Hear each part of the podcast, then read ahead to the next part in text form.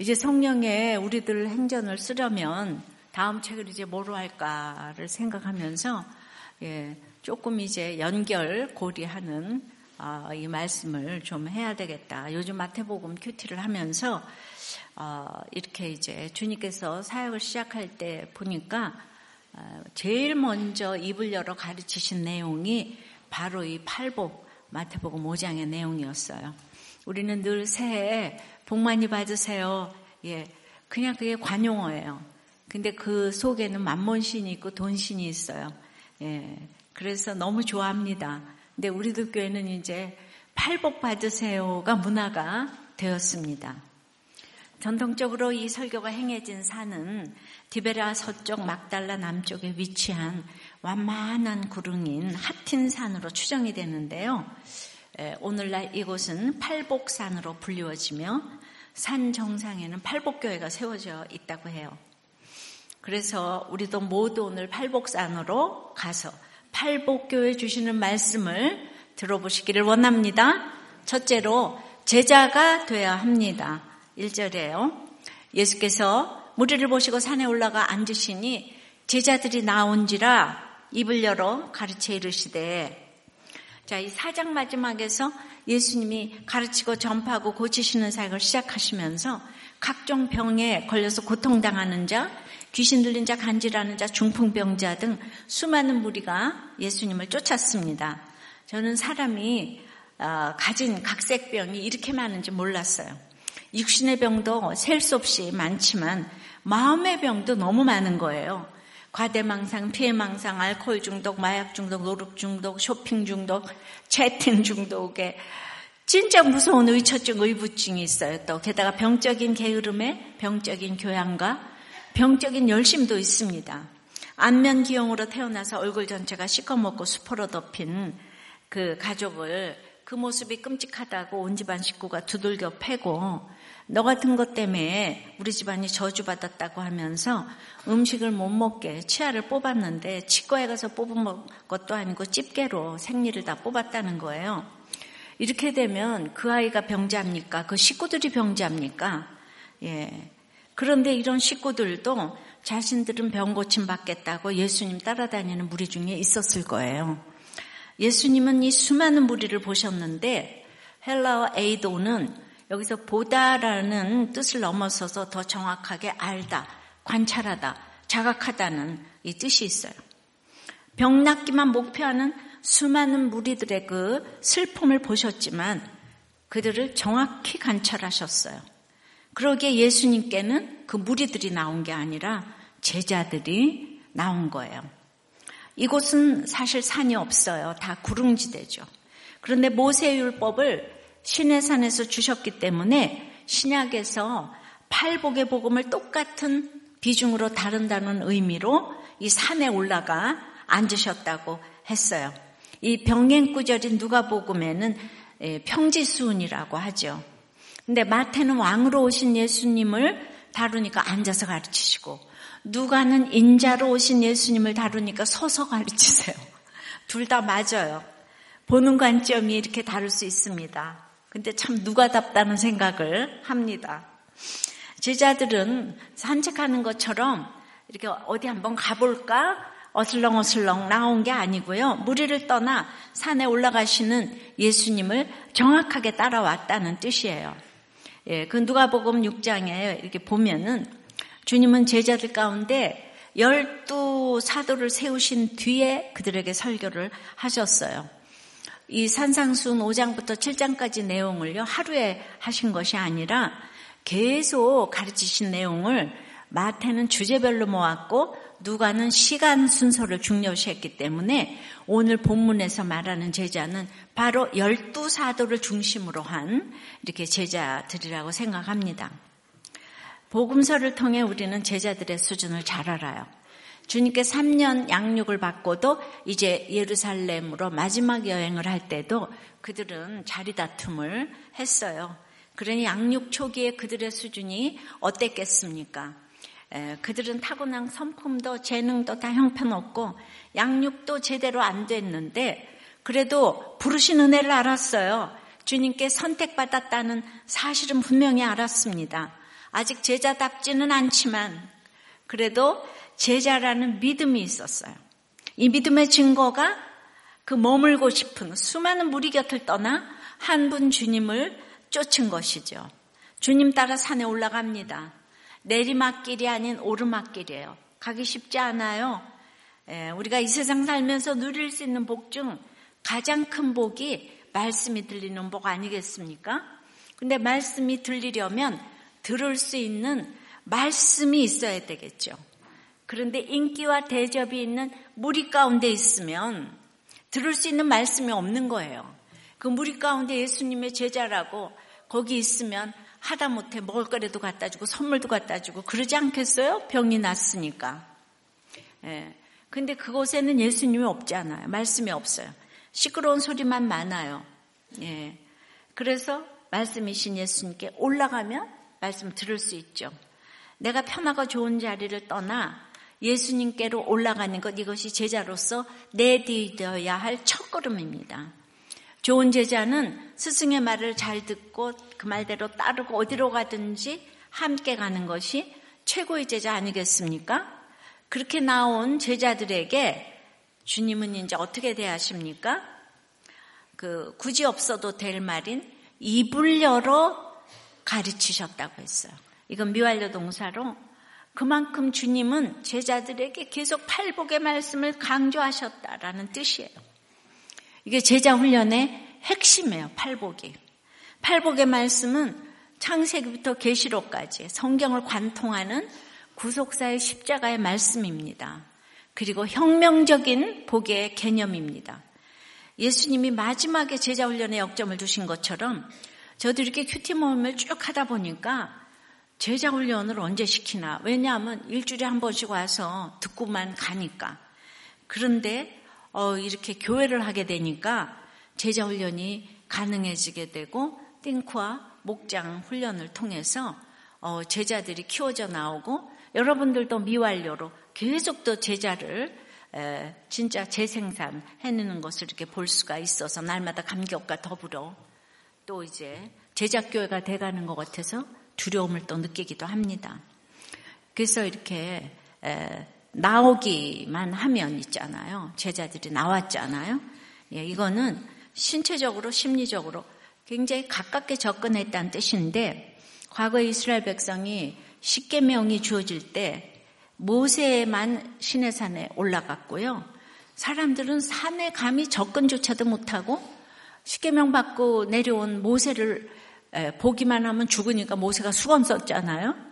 그런데 지금 이 제자들은 아무런 격이 없이 하나님이신 예수님의 이 천국 복음을 전하는 예수님께 가까이 나아갈 수 있었던 것이에요. 문턱이 낮고 편하고 영육간에 아주 친근한 복음이라는 거예요.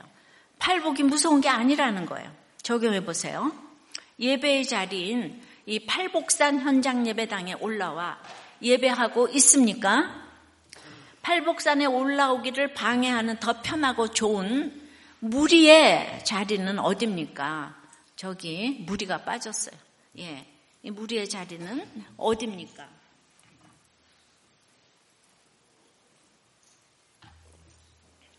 코로나 이전엔 우리가 현장 예배를 드리는 게 당연했죠. 이거는 어떤 선택사항이 아니었어요. 바로 이제 어제 그제 코로나 이후에 첫 청년부 큐티 페스티벌이 열렸는데요. 정말 그 가장 많은 구름대 같은 청년들이 참석을 했어요. 예. 예. 어떤 청년은 전라도 광주에서 할머니 장례를 치르자마자 그냥 금요일 밤이라도 왔고 어떤 청년은 이번 큐페 오기 위해서 직장 상사에게 무릎까지 꿇어야 했다는 어, 이야기도 들었습니다. 그 많은 아이들이 그 산에 올라와서 숨소리도 안 내며 다 말씀을 듣더라고요. 제자 맞습니다. 예.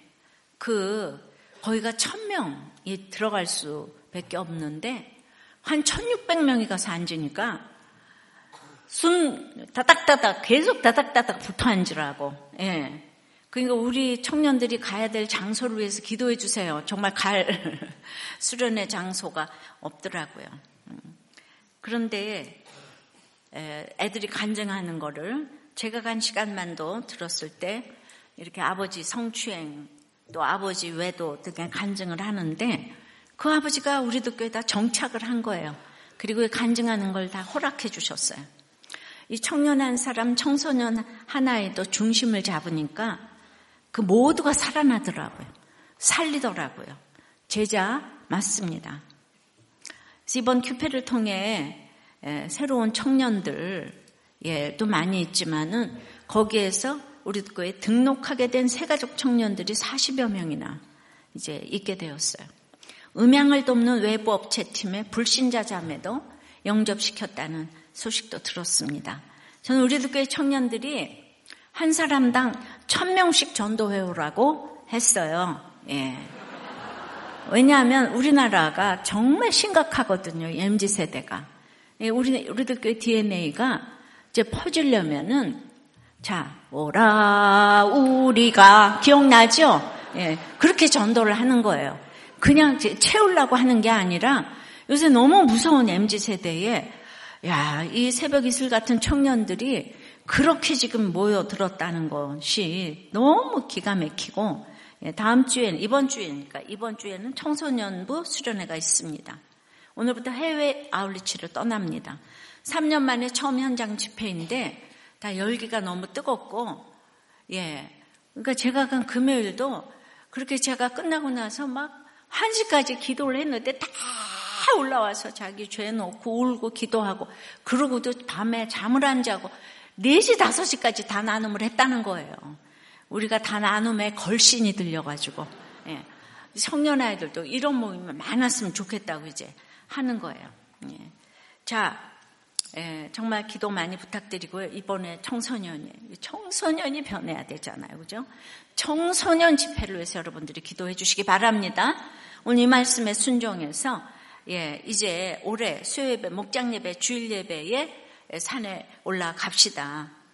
어린애 없고 지하철 갈아타고 오는 게 얼마나 힘이 든지 아는데 하나님은 아마 나중에 이런 집사님들한테 가장 큰 상을 주시리라고 생각해요. 저도 남편에게 복종의 언어를 썼지만 주일은 꼭 지켰어요. 예, 근데 저녁 예배를 한번 갔다 왔는데 병원 그 셔터를 다 내려놨어요. 못 들어가게. 그리고 이제 한 번은 성경책을 다 뭐다 뭐 찢어놓기도 했고요. 예, 또 1년에 예, 한 번은 놀러 가는데 따라가야 되는데 예, 주일에는 나는 꼭 교회를 찾아갔어요. 한 번은 수해가 났는데 주일날 비가 오니까 갈 데가 다 없어서 제가 가는 그 간그 어, 그 해변가에 교회를 친구들이 다 따라와가지고 수해의원금을 다 내고 갔어요. 그때 우리 남편은 죄책감 때문인지 어디든지 갈 때마다 헌금을 합니다. 예. 근데 그때 어, 저 때문에 가서 교회다 헌금을 했으니까 아마 구원받았으리라고 생각하거든요. 예. 그게 교회를 아무나 갑니까? 그죠? 예. 하여튼 저는 주의를 철저히 지키기 위해서 주일날 어디 놀러 가자 그럴까봐 제가 반주를 자청했어요. 예. 어제 대예배 반주를. 자, 이 모습을 보며 철옹성 같던 제 남편이 마지막 순간 예수를 영접한 게 아닌가 싶은데요. 처음 주의를 어기고 함께 놀러 가면은 가족이 화목하고 좋을 수도 있죠. 그러나 결정적인 순간에 내 자녀, 내, 내 배우자가 나의 그런 모습을 보면서 내 신앙을 좋게 평가하지 않습니다. 구원과 성품은 하늘과 땅 차이거든요. 자, 팔복사는 제자가 돼야 되고 두 번째는 가난한 자가 가는 곳이에요. 3절입니다. 어, 심령이 가난한 자는 복이 있나니 천국이 그들의 것이며 이 3절부터 11절까지는 팔복에 대한 말씀인데요. 팔복은 8가지 복이라기보다 8개의 덕목이지만 성령으로 말미암아 주어진 하나의 모습입니다. 그래서 모든 문장이 똑같은 구조로 진행돼요. 원문대로 보자면 복 있는 사람은 그렇게 시작합니다. 예, 어디서 많이 들었죠? 시편 1편. 복 있는 사람은. 복이라는 개념은 예, 헬라어로는 마카리오스고 히브리어로는 우리가 잘 아는 바라크, 또 아쉐레, 예, 이런 복인데 일반적인 쓰임에서는 생각할 수 없는 가장 좋은 상태를 말해요. 인생의 일반적인 한계를 넘어서는 만족을 얻은 상태가 복인데요. 행복의 최상급이라고 할까요? 우리 한자 복복자도 보일 시와 가득할 복이 붙어서 만들어졌죠. 예, 그래서 다 복주머니를 만들어서 차고 다니거나 걸어두지 않습니까? 그런데 그렇게 가득 차야 할 복인데 주님은 입을 열어 제자들을 가르치기 시작하시자마자 복에 대한 개념을 아주 폭탄을 던지시는 거예요. 복이 있는 사람은 심령이 가난한 자라고 하십니다. 원문으로 보면은 복이 있는 사람 이콜 가난한 자 슬라이시 심령에서 심령이 맨 끝인 거예요. 우리말에서는 심령이가 먼저 나와서 좋은 마음의 준비를 하죠. 아, 심령이라고 했으니까 진짜 돈이 없는 건 아니구나. 아니겠구나. 이러면서 빠져나갈 구멍이 있다고 생각을 합니다. 근데 강조점은 심령에 있지 않고 가난에 있어요. 그래서 누가복음에서는 아예 심령이를 빼고 가난한 자라고만 했습니다. 게다가 너희 가난한 자라고 해서 빠져나갈 구멍을 주지 않았어요.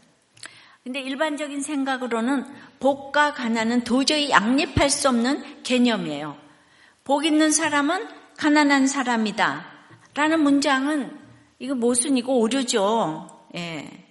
도저히 양립할 수 없는 개념인 거죠. 가득 차야 할 복주머니가 예, 복복자가 어떻게 텅 빈 가난과 같을 수가 있겠습니까?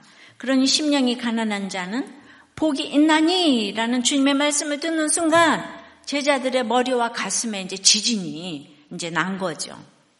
그래서 주님은 그 이유를 알려주십니다. 왜냐하면 천국이 그들의 것이기 때문이다.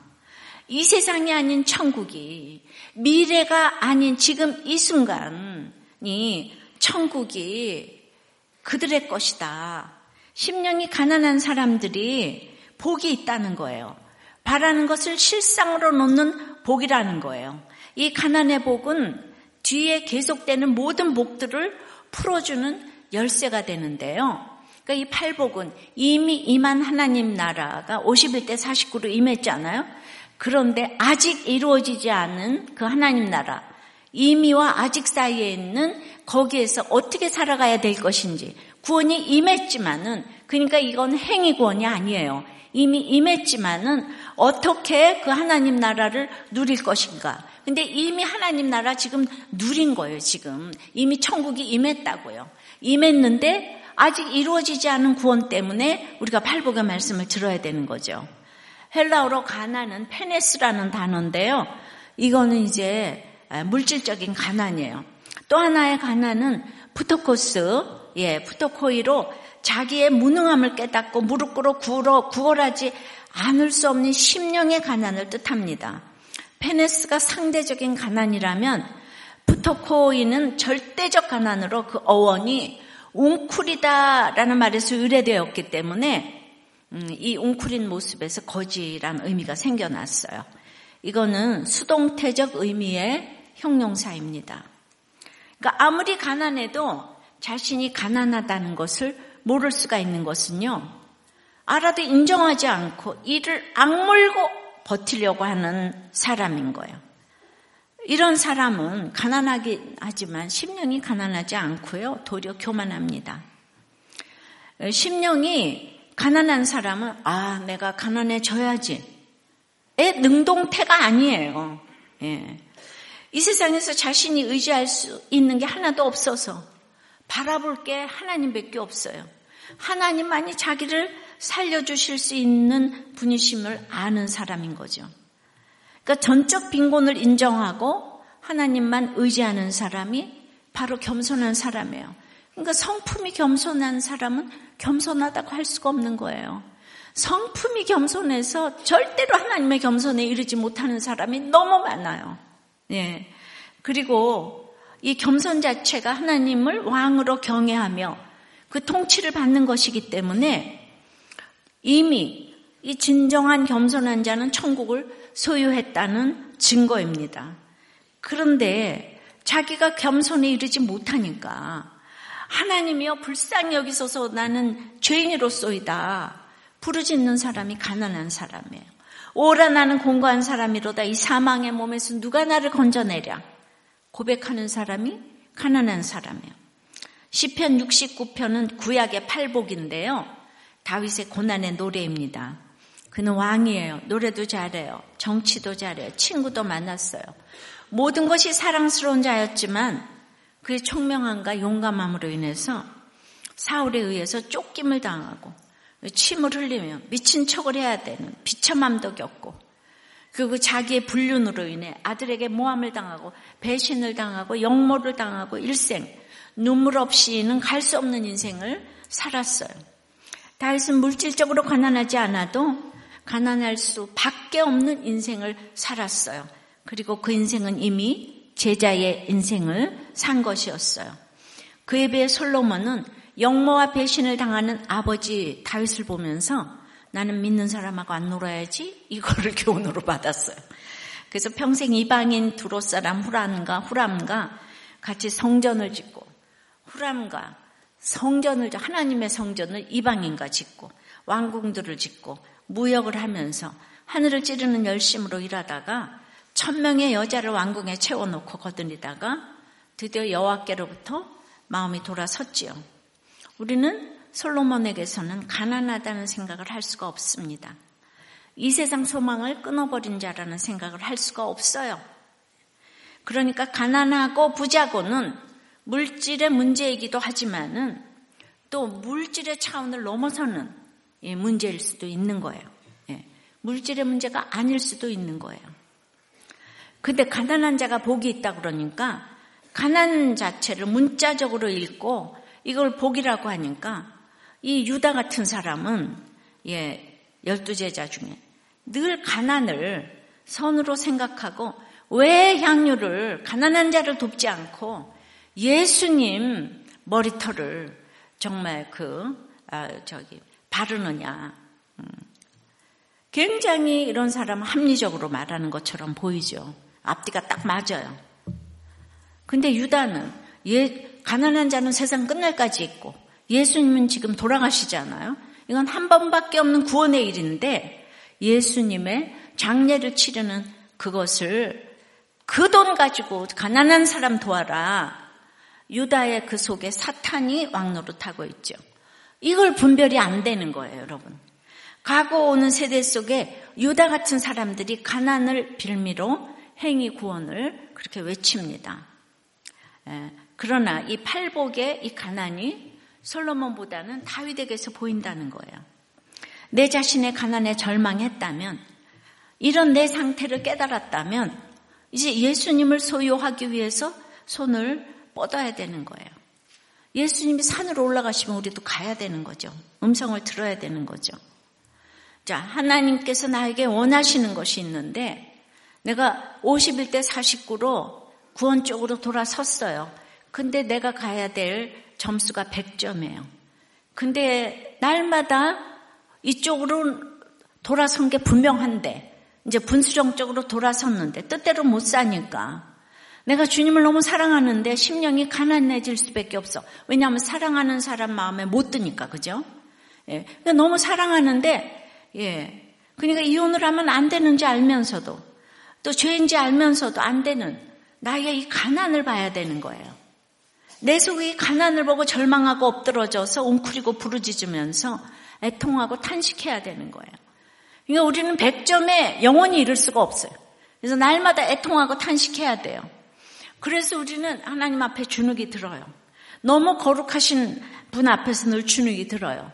이 땅에서 부자만 봐도 우리는 주눅이 딱 드는데 하나님 앞에서 주눅이 안, 되, 안 든다는 게 말이 돼요? 두렵고 떨림으로 하나님을 뵈야지. 예수 믿었는데 왜 맨날 그렇게 눈물 흘리고 그래요? 이러지 않아요, 그죠? 예. 그런데 여러분들은 이렇게 팔복설교가 우리 띵크 일과예요. 이걸 개척 첫번부터 해도 여러분들은 너무너무 가난을 안 좋아해요. 그죠? 그래서 심령이 가난해지는 길, 나를 가난해질 수밖에 없게 하는 이 사람들을 위한 그런 기도 제목이 없어지는 게 여러분의 기도 제목이에요. 예. 내가 가난해질 수밖에 없는 환경이야말로 천국을 소유할 수 있는 자격을 갖추는 거니까 이게 축복이에요. 그러니까 그래도 팔복대로 암이 전이 되었다고 차분하게 설교를 하신 권사님이 계시고 또 시온 신혼인데 이혼하겠다고 하니까 온 교인이 기도를 해가지고 아, 당장 말렸어요. 그래서 우리들 교회예요. 하나님 이것이 얼마나 축복인지 쩔쩔매시면서 설명해 주시는 것처럼 저도 쩔쩔매면서 성도 여러분에게 설명을 하고 있습니다. 여러분이 가난하게 되기 위해서 하나님이 축복하신 환경으로 축복받으신 분 손 한번 들어보세요. 일부보다는 많이 드네요. 예습이 돼서 그렇죠? 예. 예. 그런데 우리들 교회 또 성도가 제가 결혼이 너무 힘들다고 이 사연을 네이버에 올렸대요. 그랬더니 모두 볼 때가 일어나서 이혼을 하라고 했다는 거예요. 여기에 대해서 목사님은 어떻게 생각하세요? 저한테 묻는 거예요. 네이버에선 다 이혼하라 그래요. 세상은 모두 이혼하라 그래요, 진짜. 예. 그러니까 우리 오래되지는 않았다고 이제. 근데 청년배 와가지고 그렇게 이제 오래 못 기다리니까 이렇게 불신 결혼을 했잖아. 그것도 못 기다리고 한 거잖아. 힘드니까 또 이혼, 당장 이혼 생각이 나죠. 그래도 이 얘기를 저한테 또 했기 때문에 우리가 이런 일이 생기면 목자, 그냥 평초원들이 달려가서 그게 쩔쩔매고 지금 설명하는 거예요. 하나님도 우리한테 쩔쩔매고 설명하는데 우리가 힘들었을 때 이 목자, 평초원, 신방을 진짜 받으시면은 자다가 또 떡이 생기는 거예요. 그게 하나님이 하나님이 그냥 진짜 엄마 마음으로 가서 설득을 하시는 것입니다. 우리는 잠깐 행복한 줄 알았다가 죽음과 함께 사라질 부자로 사시겠습니까? 잠깐 가난하지만 에, 영생을 누릴 진짜 복 있는 사람으로 사시겠습니까? 부자인 상태로는 올바른 선택을 할 수가 없어요. 그래서 주님이 택자들을 돌이키시기 위해 육이 무너지는 고난을 허락하시는 거예요. 네, 적용해 보세요. 여러분은 심령이 가난합니까? 그냥 가난합니까? 아니면 부자입니까? 하나님을 얼마나 의지합니까? 그래서 여러분이 가난해서 하나님이 쩔쩔매시면서 설명하신 음성이 들리십니까? 예. 그러니까 하나님이 어디 있는데요? 예. 목자, 예. 마을지기, 초원 평원님이 다 하나님으로 분하셔서 쩔쩔매시면서 목장에서 설명하고 마을에서 설명하고 초원에서 설명하고 이 설명하시는 줄 믿습니다. 예, 그러게요 하지 맨날 그게 아니고 이렇게 좀 다 하지 마시고 목자님이 얘기만 하면 그게 아니고 목자님이 내 인생 살아봤어? 봤어? 좀 이러지 마시고 자 팔복산으로 가려면 제자가 돼야 되고 가난해야 하고 애통한 자가 돼야 되는 거예요. 애통하는 자는 복이 있나니 예, 그들이 위로를 받을 것이며 그런데 아주 그 애통을 착각하는 사람들이 있죠. 그냥 제가 늘 강단에서 눈물을 흘리는데 다들 이러는 거예요. 예. 그래도 과부가 돼서 저렇게 우시지? 예. 속일 수가 없어요. 이러는 분들이 개적 때부터 너무너무 많이 있어요. 오기만 하면 제가 슬퍼서 온대요. 예. 그러니까 이게 어떤 슬픈 장면, 상황 때문에 우는 게 아니고요. 보세요. 다윗의 아들 압살롬이 죽었을 때 내 아들 압살롬아 내 아들 압살롬아 차라리 내가 너를 대신하여 죽었다면 압살롬 내 아들하고 슬피 울었을 때 그 신복부와 군대 장관 요압은 그 눈물을 이해하지 못해서 다윗에게 이렇게 말해요. 아니 왕을 반역한 자 압살롬은 그렇게 사랑해서 우시고 어? 왕을 위해 충성한 자들은 이렇게 미워하실 수가 있어요? 예. 그 사람들은 인간적으로 보면 압살롬이 반역했잖아요. 아들이지만은. 그래서 압살롬은 처단한 자기들을 이렇게 미워하면 되겠냐고. 그러니까 이게, 이게 구원을 모르면 이게 이해가 안 되죠. 그죠? 그게 맞잖아요. 그런데 그러니까 다윗이 너무 가난한 자가 돼서 이럴 수도 없고 저럴 수도 없고 이 다윗의 눈물을 전혀 이해하지 못하는 사람이 최고의 지금 이제 참모로 있는 거예요. 에, 여러분이 이해가 되세요? 여러분은 이 다윗의 눈물이 이해되세요? 대답이 안 나오잖아요. 아니, 그 아버지 아들이라도 반역을 했으면 죽여야지?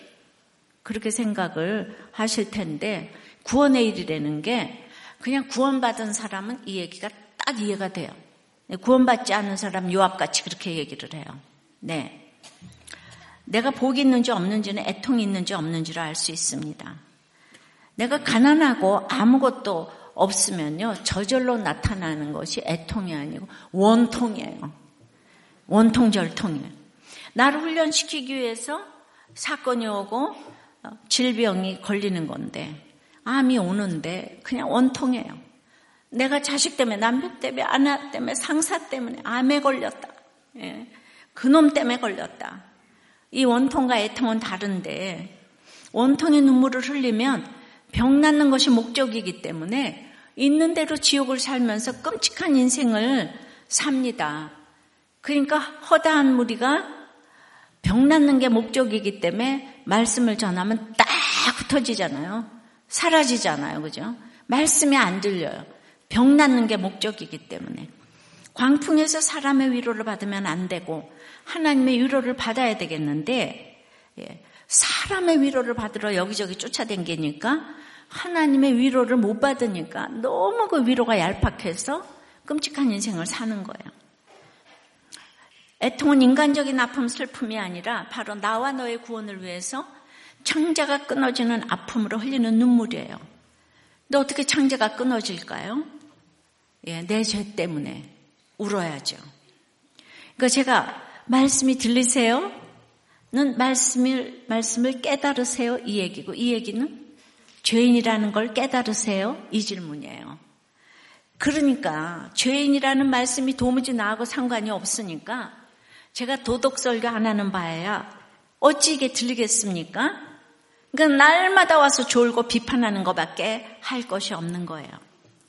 근데 이렇게 병낫기만을 바라고 통곡하는 사람과 그 자기의 이기적인 고통에만 갇혀서 슬퍼하는 그런 자와 예, 같이 있다는 건 고통스러운 일이에요.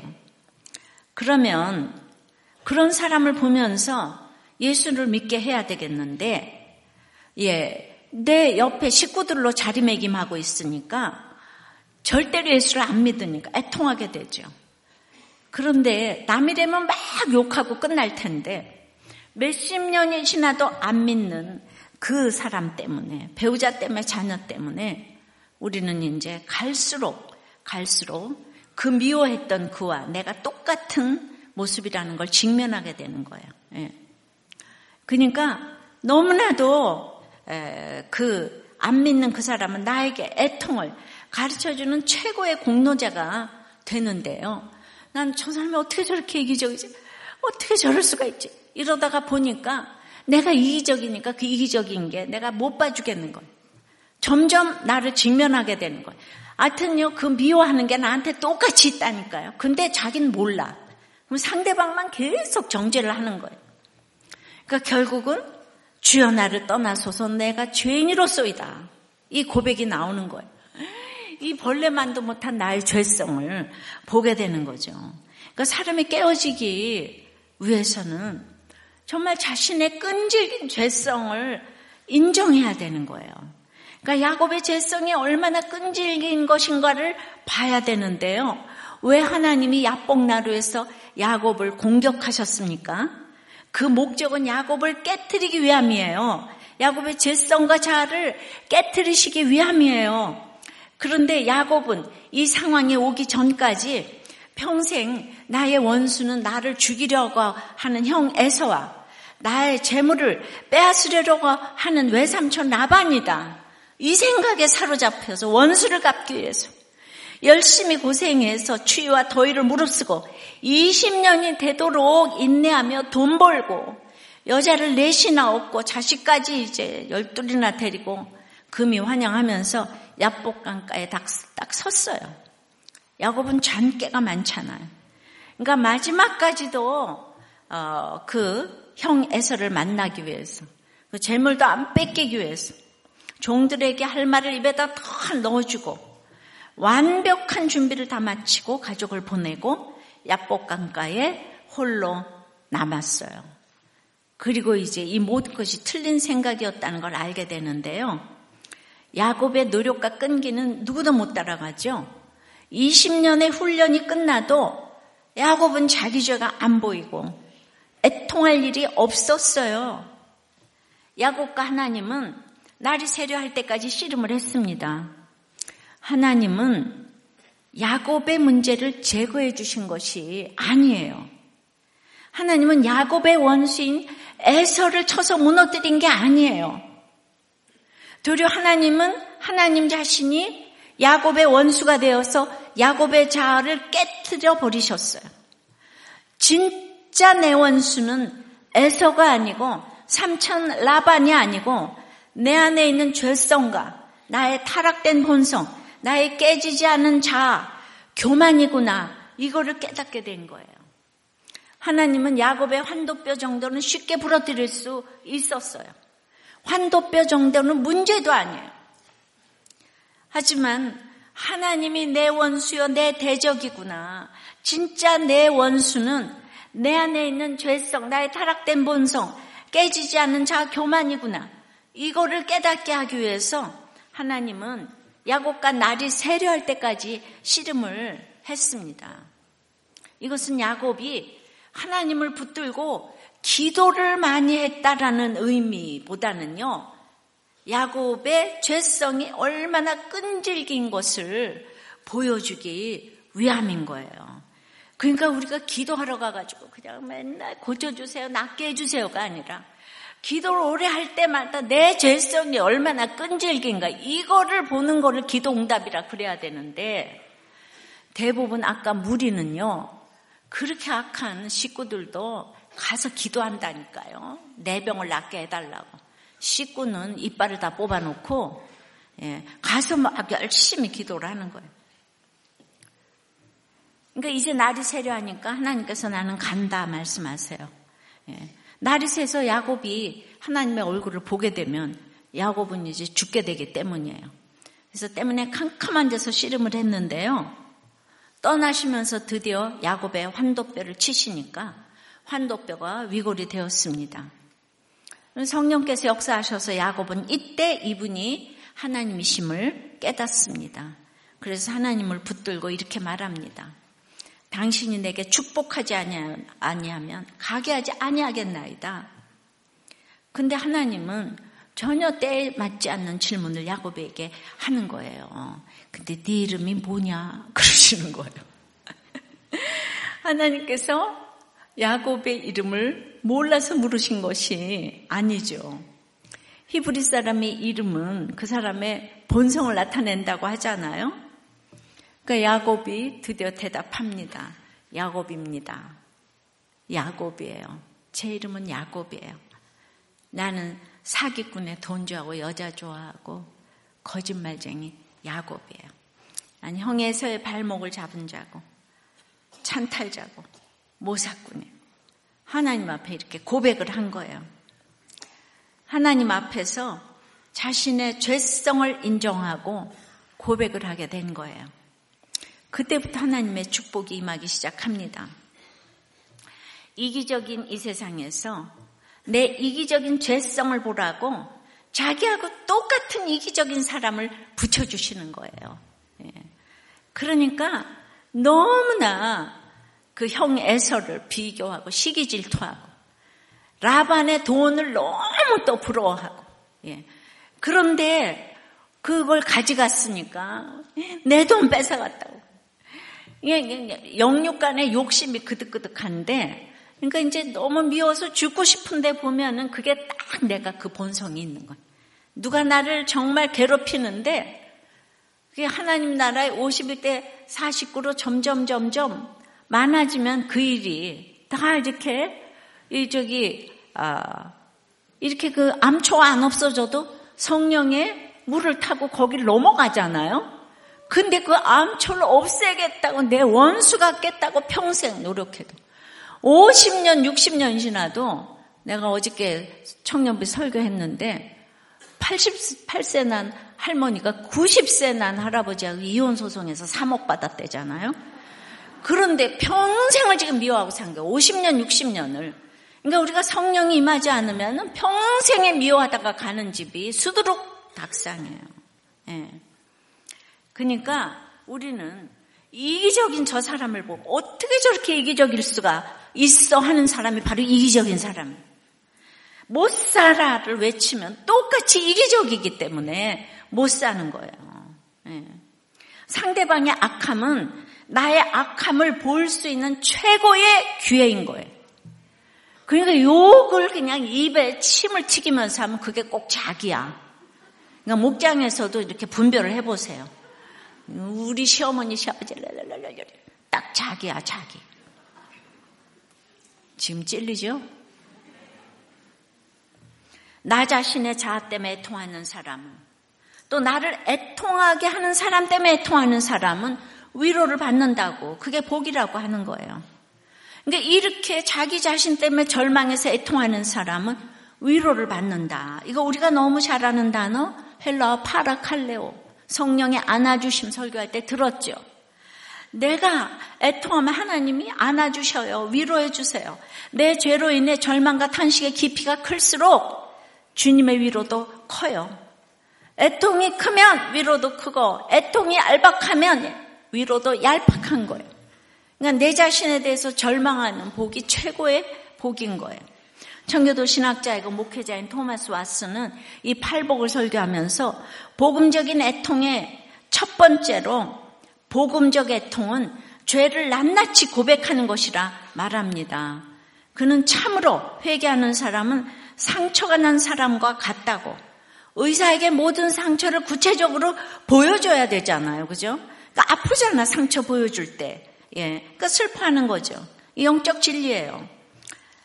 우리가 함께 나누고 내게 들린 말씀 앞에 내 죄를 고백하고 말씀을 힘입어 공동체에 고백한다면 함께 통하고 이 세상이 줄 수 없는 참된 위로를 파라칼레오 하시는 성령께서 주시는 줄 믿습니다. 어떤 정신과 선생님은 그냥 우리 성도가 가니까 예, 그 교회하고는 안 맞는 것 같다고 우리 교회가 너무 죄를 얘기해가지고 당신하고는 안 맞는 것 같다고 교회를 뭐 어쩌고저쩌고 하라고. 그러니까 여러분 정신과 선생님한테 가서 상담하지 말고 약만 처방받아요. 처방은 목장에서 받아요. 아셨어요? 왜냐하면 우린 인본주의를 넘어서는 신본주의가 있잖아요. 그러니까 말 들으면은 맨날 어 그 정도면 이혼해요. 그 정도면 떠나요. 이런다니까요. 예. 왜냐하면 정말 죄 얘기하는 거. 이 팔복이 내 죄를 보는 건데 이거를 다 보지 말라 그러잖아요. 적용 질문이에요. 무엇 때문에 애통합니까? 소중한 것을 상실해서 애통해요. 내 자신 때문에 절망하여 애통합니까?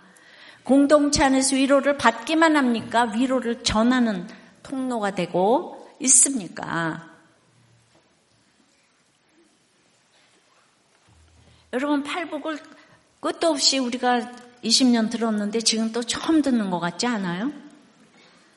아, 잘 들어서 적용 잘하고 있어요? 네. 이것도 저것도 몰라서 지금 가만히 있죠. 인생은요, 이미와 아직 사이에서 너무너무, 예, 치열하게 싸워야 될 일이 많아.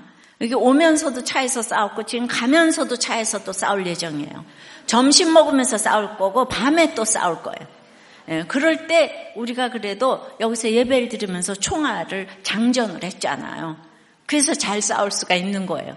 근데 총알이 없으면 아무것도 아니에요. 사소한 것으로 수건을 며칠 쓴다 안 쓴다 이걸로 이혼하려 그랬대요. 수요일 부부가. 예, 수건을 왜 이렇게 오래 쓰냐 짧게 쓰고 이런 게 총알이 장전이 안 돼서 이런 거예요. 자 그래서 어, 너무 애통할 많은 한 부부의 얘기를, 얘기를 해드릴게요. 2010년도에 왔는데, 이 엄마는 그 박사고 경영학 교수래요. 예, 9년이나 했대요. 결혼을 늦게 했는데, 에, 그 결혼정보 회사에 노블레스 클럽 위주로 가입을 해가지고 사자 들어간 사람을 포함해서 한 100명을 만났답니다.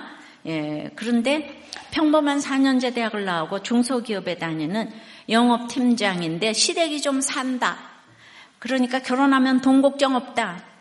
재테크 잘하셔서 시어머님이 알부자다. 예. 그러니까 예. 남편이 너무 날 좋아하고 나에게 맞춰주고 예. 그래서 이제 예. 그렇게 해서 이제 결혼을 했는데 정말 6개월이라도 더 만났으면 안 했을 건데 이제 했다는 거예요. 이제 일단 결혼하고 나니까 연봉을 속였어요. 음. 그래가지고 산다 안 산다 난리가 났는데 시어머니는 오히려 예 남자들 다 그러고 결혼해 네가 몰랐구나 나는 내 딸이라도 어, 그렇게 되었어도 그냥 살라고 해. 예. 아 그래서 이제 우리 목사님 말대로 속은 자가 나쁜 거잖아요. 예, 그래서 정말 그렇지만 너무 많이 싸웠어요. 남편이 일반 4년제 대학 나왔다고 했으니까 그냥 그런 줄 알고 사회복지사 자격증 하나 땄으면 좋겠다고 해서 온라인으로 제가 공부를 시키고 협회 자격증을 넣었는데 자격증이 안 나오는 거예요. 알아보니까 고등학교밖에 안 나온 거예요. 그러니까 거짓 학벌에, 거짓 연봉에, 거짓 재력 다 드러나서 별거 하고 뭐 여러 과정을 거치면서 산다 안 산다 난리가 났지만은 우리들 교회로 이제 온 거잖아요. 예. 그런데 중요한 건 이 아들이 아빠를 너무나 이제 좋아하는 거예요. 그리고 어, 지나고 나서 보니까 예. 이 아빠가 그런 건 다 거짓말 시켰어도 너무 착한 거예요. 우리도 꽤 너무 지금 잘 붙어가고 있는 거예요. 할렐루야? 근데 이분이 교회를 10년 가까이 다니면서도 큐티 노트가 있는 거를 몰랐대요. 말이 됩니까? 그러니까 남편을 무시했죠. 근데 10분 정도 되는 큐티 노트가 너무 좋아서 날만 듣다, 듣다 보니까 우리 남편 힘들었겠구나가 깨달아져가지고 남편한테 사과했다는 거예요. 내가 너무 그냥 격렬하게 무시했구나. 힘들었겠다. 미안한 마음이 들었대요. 그리고 미안하다고 얘기하고 나서 신기하게도 정말 미움이 사라졌는데, 예. 그래요. 박사님, 예, 아내가 남편이 고절이라는 거 알고도 그게 무슨 대수겠어요. 자기 죄를 보니까 가정을 지키는 거예요. 이게 팔복산에 가는 비결이에요. 별 인생 없어요. 우리끼리 말이지만 세상에서 속이지 않으면 결혼이 됩니까? 예, 세상은 다 속이는 거예요. 그러니까 정보회사 같은 데 가지 마요. 예, 우리 불신 결혼 하지 말고 우리 W 공동체도 생겼는데 별 인생 없다니까요. 그래도 결혼하면은 예, 이혼이라는 건 없는 거예요. 예, 이게 내가 오늘 일부 얘기하고 들어보니까 남편이 남편이 그냥 너무너무 착한 거예요.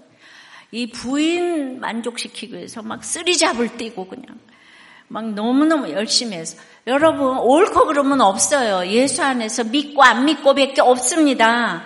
그러니까 신결혼을 해야지 이 말이 들릴 거 아니겠어요? 예, 근데 아주 우리들 교회 와서 이렇게 가정을 지켜가는 이것이 팔복산에 갑시다 하는 이 초청이라고 생각을 합니다. 예, 말씀을 맺어요. 그래서 팔복산에 가려면 이건 무리가 아니고 예, 병낫기만을 원하는 무리가 아니고 제자가 돼야 되는 거예요. 수많은 사람이 말씀 들으라 그러니까 다 흩어져 버렸어요. 그러니까 심령이 가난해야 천국이 임합니다. 예. 그러니까 이 가난의 개념이 달라져야 되고 복의 개념이 거듭나야 돼요. 예. 애통해야 내 자신 때문에 다른 사람 때문에 애통하려면 내 자신 때문에 애통해야 다른 사람 때문에 애통하고 그래야 파라칼레오 하시는 성령이 안아주심에 위로를 받게 되는 줄을 믿습니다. 찬양하고 기도합니다.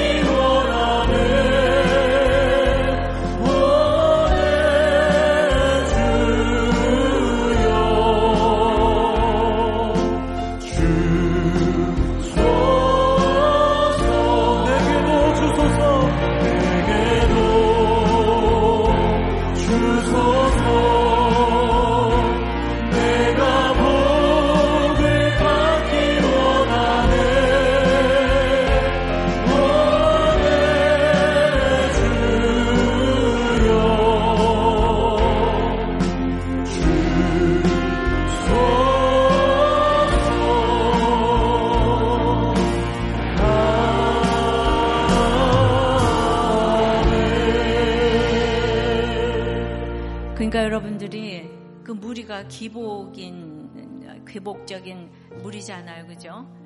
병 고침을 받겠다고 그 사장 마지막에 보면 그렇게 수많은 무리가 쫓았는데 예수님께 나가서 말씀 듣는 자는 제자밖에 없다 그러잖아요. 내가 이 제자가 되게 해달라고 기도하시고 오늘 심령이 가난해야 천국이 임하는데 내 자신 때문에 절망하게 해달라고 그것이 가장 애통하는 비결이고 애통이 크면 위로가 크다고 했으니까 이 땅에서 이게 얼마나 혁명적인 복음입니까? 이미 천국이 임하고 내가 천국을 누리는 이 비결을 나에게 가르쳐 주시옵소서.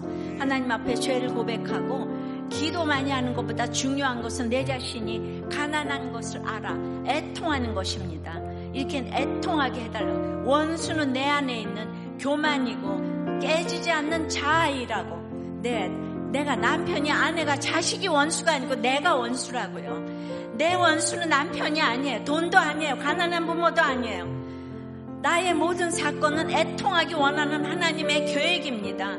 거지의 마음으로 웅크리고 하나님께 의지하게 해달라고 사람보다 하나님의 위로가 임하게 해달라고 다 같이 하나님 부르고 기도합니다. 주님 팔복산에 올라가는 길이 너무나 쉽지가 않습니다. 병을 고쳐달라고 수많은 무리가 주님을 쫓았지만은 주님께서 십자가의 말씀을 전하시니 다 떨어져 나갔습니다. 우리는 무리 속에 끼어서 좋은 게 좋은 거라고 이제 드러나고 싶지 않을 때가 너무나 많기 때문입니다. 스승 중에 스승이신 주님을 따라갈 때 우리가 무슨 변명을 하겠습니까? 그러나 우리는 시급대가 없이 변명을 합니다. 내가 주님의 기대치에 너무 못 미치기 때문에 마음이 저절로 가난해져야 하는데 내 속에 깨어지지 않은 이 원수 때문에 아직도 너무나도 부여한 부분이 곳곳에 남아 있습니다. 주님 어떤 것도 내 속에 자아가 죽어져서 애통하기 원하는 하나님의 계획인 것을 알게 하여 주시옵소서 사람의 위로를 받기 위해서 날마다 여기저기 구걸하는 우리를 불쌍히 여겨 주시옵시고 내 자신 때문에 애통하여 하나님의 위로를 받는 우리 모두가 될 수 있도록 주여 이 혁명적인 복음의 주인공이 될 수 있도록 제자가 될 수 있도록 역사하여 주시옵시고 이런 복음이 뚫고 들어가는 한 사람의 위정자를 허락하여 주시옵소서. 한 사람이 청년이든 청소년이든 그에게 복음이 들어가면 모두 그 가정이 변하는데 한 사람의 위정자에게 복음이 뚫고 들어갈 수 있도록 그리고 우리들 교회 가운데서도 청년 가운데 청소년 가운데 이런 위정자를 주님 키워 주시옵소서. 역사하여 주시옵소서. 주여 키워 주시옵소서. 지금부터 준비시켜 주시옵소서. 예수 그리스도 이름으로 기도드리옵나이다. 아멘